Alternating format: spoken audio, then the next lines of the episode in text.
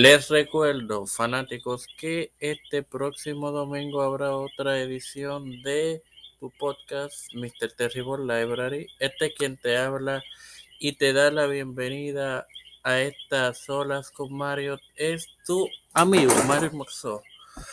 Hoy, eh, señoras y señores, tengo un inmenso placer y me regocijo en en el honor y el privilegio que tengo, tengo de invitado a un gran amigo, a un hermano en la fe y a alguien relacionado a este deporte que todos eh, seguimos de una manera, algunos como fanáticos, otros en la industria como tal, y él es uno de quien se encarga de poder llevar eventos a, nosotros y que nosotros los disfrutemos.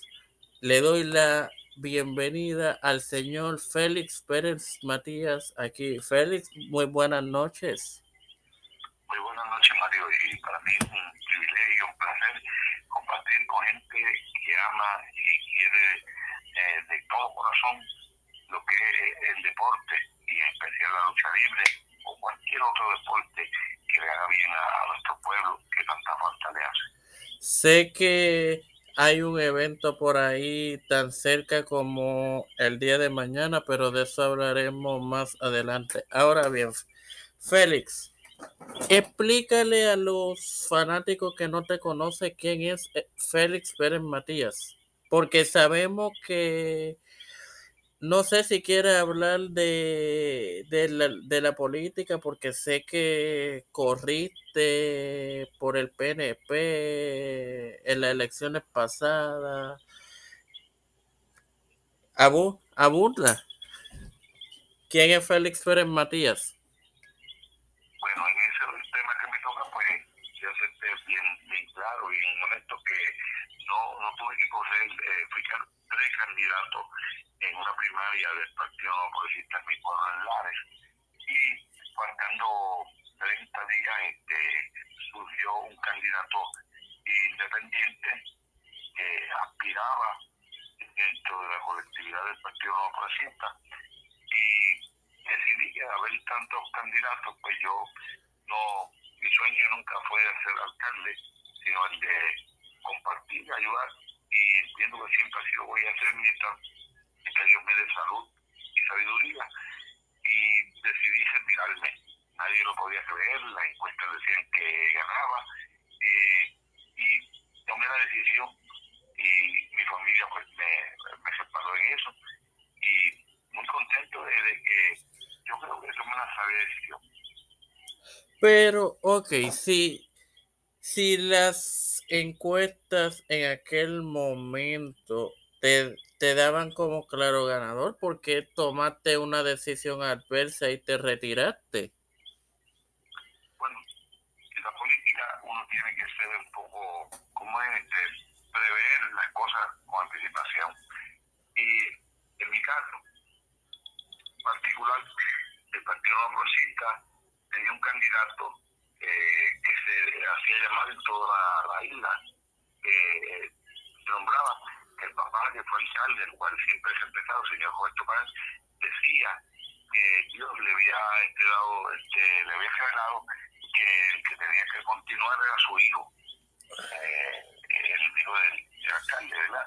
Este, y eh, al ver yo toda esa eh, forma o sentido yo entendía que eh, con el mayor respeto que eso no era de Dios y así el tiempo pues, ahora nos ha dado la razón, decidí que escoger, porque entendía que no iba la encuesta y siempre me estuvieron favoreciendo, siempre, gracias a Dios.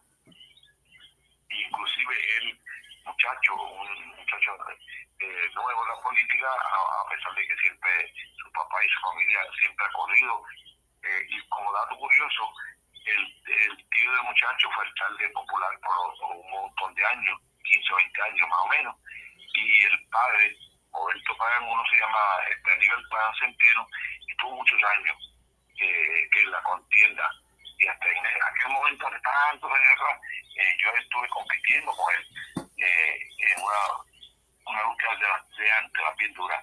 Y luego el hermano que se hizo PNP eh, fue alcalde electo por el Partido Progresista, hijo de padre y de madre.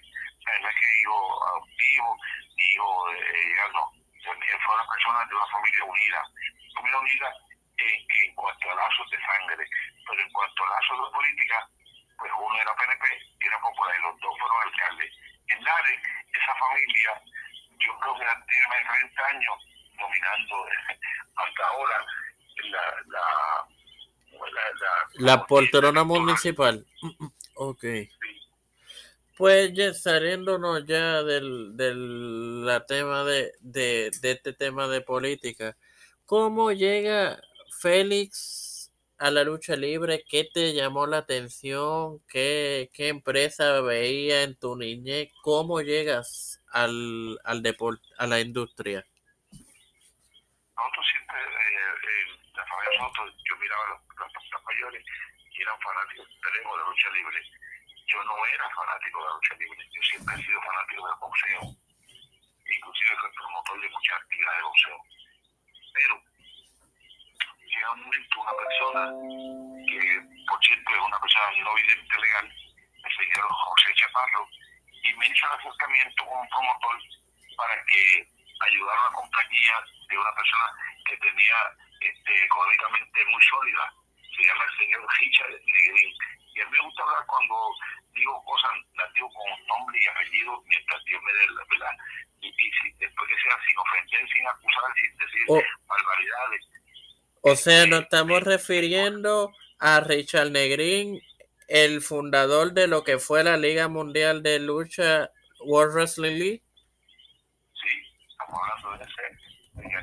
Y Chaparro me lleva allí, donde él inmediatamente me reclutó como promotor y estuve en todas las facetas hacer, aprendiendo y aprendiendo, aprendiendo y le fui cogiendo cariño, cariño a la lucha libre y hoy en día pues eh, eh, estuve con la WWL por bastante añitos y usted sabe el éxito que tuvo y sin tener televisión este estuvo acabando con, como digo yo, con la liga, acabando con todo porque, y en el sentido de la palabra, dando unas luchas espectaculares que a todo el mundo nos hacía, a mí mismo me hizo ser de la lucha libre, ese estilo y esa forma de, de, de buquear y hacer las luchas, porque cuando la lucha tiene historia, tiene más sabor. Entonces, pues, eh, empezaste con WWL porque el señor Chaparro te, te refirió a Donde Negrín. Eh, estuviste con ellos varios años. eh, y luego de WWL, que doble, según tengo entendido yo, eh, y según se dice, a, a ti te sacaron por, por, por algo que sucedió. Explícanos cómo se da tu salida de, de la empresa o por qué se dio. Sí, la- el- eh, estaba pasando por eh, situaciones económicas duras, ya no estaba Richard Negrín, le había cedido la compañía a otras personas, entre ellos mi amigo Miguel, el apellido siempre me Rodríguez, entiendo que Miguel Rodríguez, estaba Chris, Chris, Chris Bilbao, eh, Cultura Profética, había un grupo y cada caso cambiaba de accionista porque estaban pasando unas situaciones difíciles, duras, de las cuales no quiero dar detalles, y tuvieron que hacer recortes, inclusive pues a mí se me acercaron, me hablaron, y yo le dije yo, hasta de gratis, conmigo problema, y se ofreció una persona, eh, porque decían que tenía un proyecto de televisión, que pues, después no duraron, no duraron meses, y bueno, parece que no le fue bien, y al poco tiempo desapareció una compañera linda como lo era WWL. Para mí fue mi casa, y la recuerdo con cariño y a todos los que trabajaban ellos. en, ella, en esa compañía. Lu y luego de la desaparición de WWL, como, como dijiste, por, por los cambios administrativos que, su, que surgieron y esa en una empresa es, es dañino. Luego, luego de, de WWL, ¿cuál fue tu siguiente paso? ¿Qué promoviste? ¿Qué,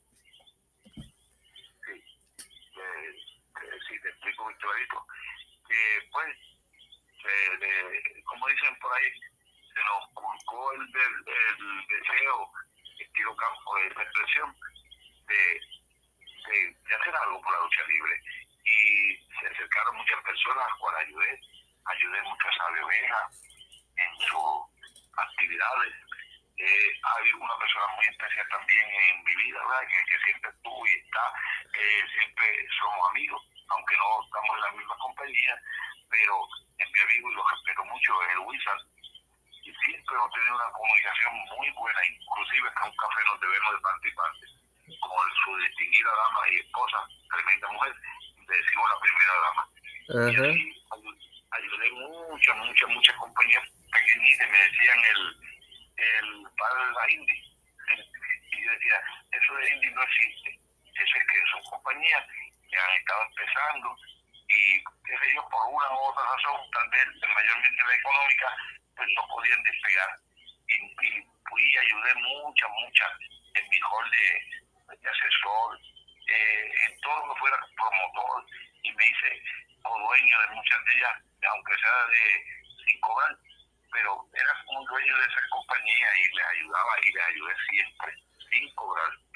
Y puedo recordar mucho la JWP, muchacho, que hay un señor mayor que es el dueño de la compañía, John John, tremenda persona en el área, eh, yo diría en el área de Guánica, cualquier área, tremendo, fuerte, fuerte, yo vivo en el norte y ellos en el oeste y la pasaron de show. También ayudé, oh, es que la de Wizard, NPW. NPWA, ¿no? Yo para no soy muy bueno, pero sí estuve con ellos, pero es que yo estuve en varias y eso ser en todas, en todas, magníficas y buena experiencia. Y todavía, donde nos encontramos, nos reímos, nos damos un abrazo y vimos que, que fue una buena experiencia de que, claro, siempre el poder económico y la forma como se estaba viendo la lucha libre este, no ha sido nunca la mejor. Entiendo que todavía no es la mejor. Está ahora después de la pandemia, que tuvimos tres años de de sufrimiento y de un deseo de ver lucha libre que ahora se va a tratar y se está tratando de hacer lo mejor, aunque difiere mucho del estilo de las demás compañías, aunque la, respeto y difiero grandemente de, la forma en cómo están operando. Y también eh, me siento triste también cuando mi gobierno este, no, no quiere tomar las acciones que debía tomar, especialmente como se hace en el boxeo. Ok. Yo sobre eso último que expuso.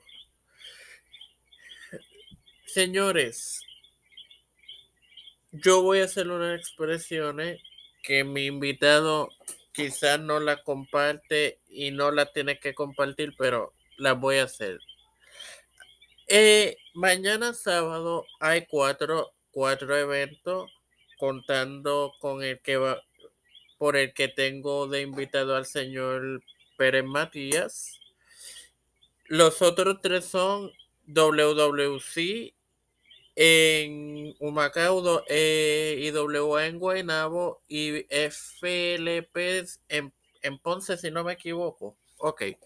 Yo, en mi opinión personal completamente, y, y Félix no tiene que estar de acuerdo en ella esto está mal, aunque esto sirve para medir el público, pero oye, la visión de estos promotores es que Puerto Rico es Estados Unidos, que y que por ejemplo, WWE se presenta en Miami, Florida, e Impact se presenta en Orlando y hacen buenos, eh, buenas taquillas. No estamos en Estados Unidos.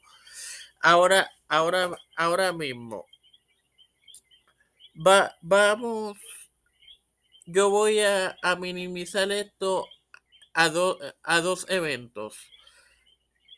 F, FLP y OIL, que, que uno es en Ponce y uno en Lare, sumamente cerca. Eh, el, el evento, yo no conozco la cartelera de FLP, pero por ejemplo, si yo quisiera, si yo supiera el cartel como y no le no le estoy hablando como analista, le estoy hablando como fanático. Conozco el cartel de FLP y el de OIL que sé que que van a haber varias luchas excelentes va a estar Tua, van a estar muchas superestrellas que no, que se han conocido, que hemos conocido antes. Pero si ambas empresas presentan un alguna lucha llamativa en su evento y yo quiero ir, yo no, yo no me puedo dividir en dos para estar en las dos. O eso hace que el fanático no vaya a ninguna porque dice, oye, eh, Hoy él eh, la lucha estelar, poniendo un ejemplo, tú a ver su Romeo, FLP, vamos a decir, eh, no sé, el roster de FLP, la lucha que ellos quieran, pero que sea llamativa para el fanático, oye, no, no se van a llenar ninguno de los dos eventos. Félix, este, ¿quieres compartir tu opinión? ¿Quieres mantenerte al margen de...? No, me gustaría compartir mi opinión. Yo soy lo que digo de verdad cuando siento la cosa, lo digo. Te dice la Biblia que la abundancia del corazón habla la boca. Y, y, yo no puedo dejar lo que tengo en mi corazón. Y aunque me duela mucho decirlo, lo voy a decir si usted me lo permite. Los micrófonos son suyos.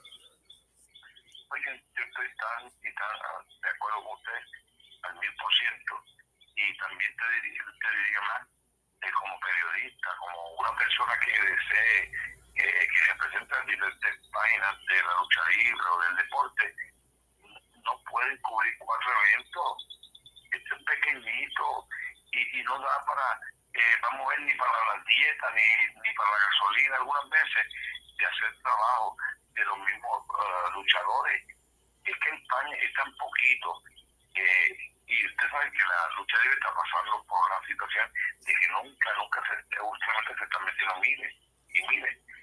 Por ejemplo, la última que se dio hace poco, yo sé situaciones que no voy a entrar en detalle, pero sí sé por qué hubo que poner cortinas negras arriba y unas cosas, y, y aunque fue exitosa, no fue lo que se esperaba.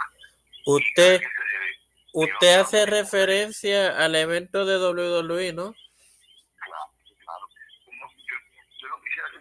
ni a ellos ni a nadie, pero sí decir unas verdades.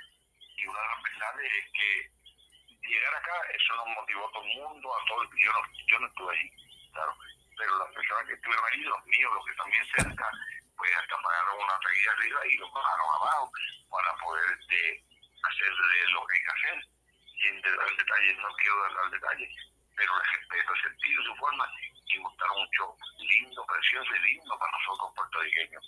Pero lo que yo no puedo entender es por qué que cuando viene esa compañía o la que sea, no hacen tres, no, esos tres eh, o cuatro compañías que están mirando que uno haga una, una actividad, porque me refiero a mía y a los que yo estoy ayudando, como la Ram Zero, que el día 31 hicimos una actividad, se estuvo el señor Martín eh, Demolition estuvo haciendo la promoción y yo ayudándolo como familia y, y se, por cierto fue un exitazo se llenó pero podía haber habido doble más porque porque entre las compañías nuevas rápido que se anuncia una actividad ese mismo día se pone una. Inclusive una de las que usted mencionó hace poco o, o, o rápido que anunciamos el 16 de octubre que es mañana iban a hacer una rápido, faltando una semana para o dos, ya anunció que iba por teatro, que iban para, para allá para Macao, que iban para otro sitio, otro. Así no se puede hacer lucha. Pero no es porque me quite a mí ni yo le quite a ellos. Es que el fanático que de verdad le gusta la prensa que quiere cubrir no puede estar en cuatro sitios a la vez. ¿Por qué? Yo he dado esa idea de que por qué no nos ponemos de acuerdo las cuatro compañías y, y, sorteamos los, sábados, si quieren los sábados, o sábados, y viernes y domingo, el día que sea, pero que no confunda uno con otro, y en el caso suyo, y en el caso tal vez mío, que yo me quito mi etiqueta de dueño de compañía o de promotor y me voy a, a disfrutar de las compañías más pequeñas o más grandes. Esto, esto no es una competencia, esto debía ayudar, vamos a ayudar, si de verdad que hiciéramos la lucha libre, alguien y ese alguien se llama gobierno, debía reunirnos y ponernos como se hace en el boxeo, mi amigo Mario. En el boxeo, si usted saca una fecha o sacaba, no sé ahora cómo está el boxeo, pero que está, yo creo que está peor, no le están dando ni cartelera, pero antes había un orden, y el orden era que si usted de verdad sacaba una fecha el, 16 de octubre mañana, y, yo llegaba y decía, mire, yo necesito el 16 de octubre, y decían, no, la tiene ya el señor Mario, ¿no? Eh, y, así tenían un control. Y, si nos pusimos de acuerdo las cuatro, nos ponemos, nos ponemos, nos ponemos una meta de que cada uno diría 20 personas, cada uno 25. Usted vería 200, 300, 500 personas en cada lucha. el día que le toque a uno, pues van las otras tres. El día que le toque a otro, van las otras tres. Y así, por el tiro, echamos para adelante y usted puede comparar, puede disfrutar, puede ver quién está dando mejor lucha libre. No es una competencia.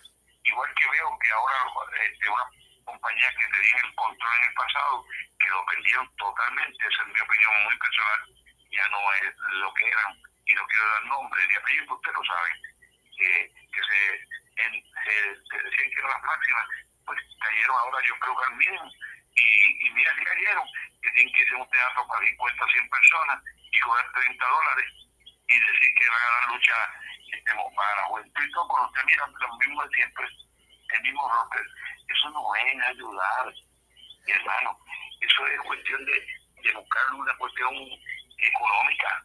Esto no, mire, en el caso de, este servidor, eh, yo la llevo mañana y no voy a cobrar, pero a mí el pueblo ha sido muy bueno y el pueblo, gracias a Dios y toda la gente, me la pagaron prácticamente los oficios.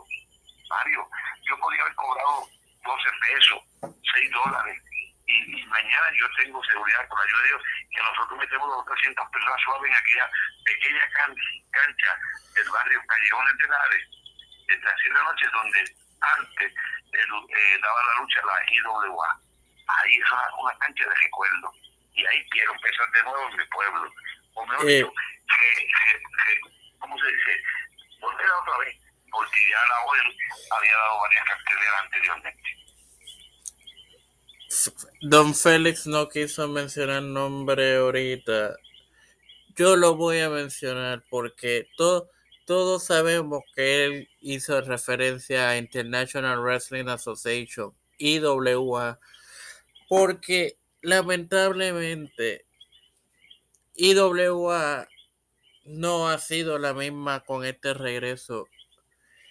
Eh, porque todos sabemos que había una persona o hubo una persona detrás de esa compañía que era quien, quien realmente tenía el dinero y me refiero al fallecido promotor Víctor Quiñones.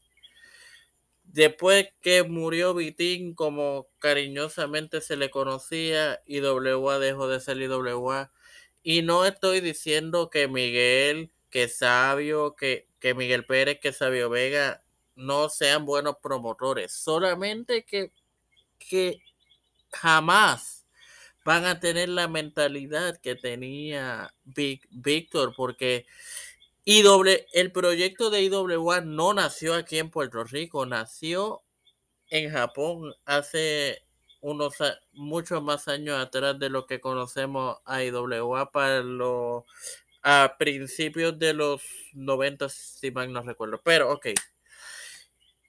Eh, para ir culminando, me gustaría ir a un mm, mm, ping-pong, que que te menciono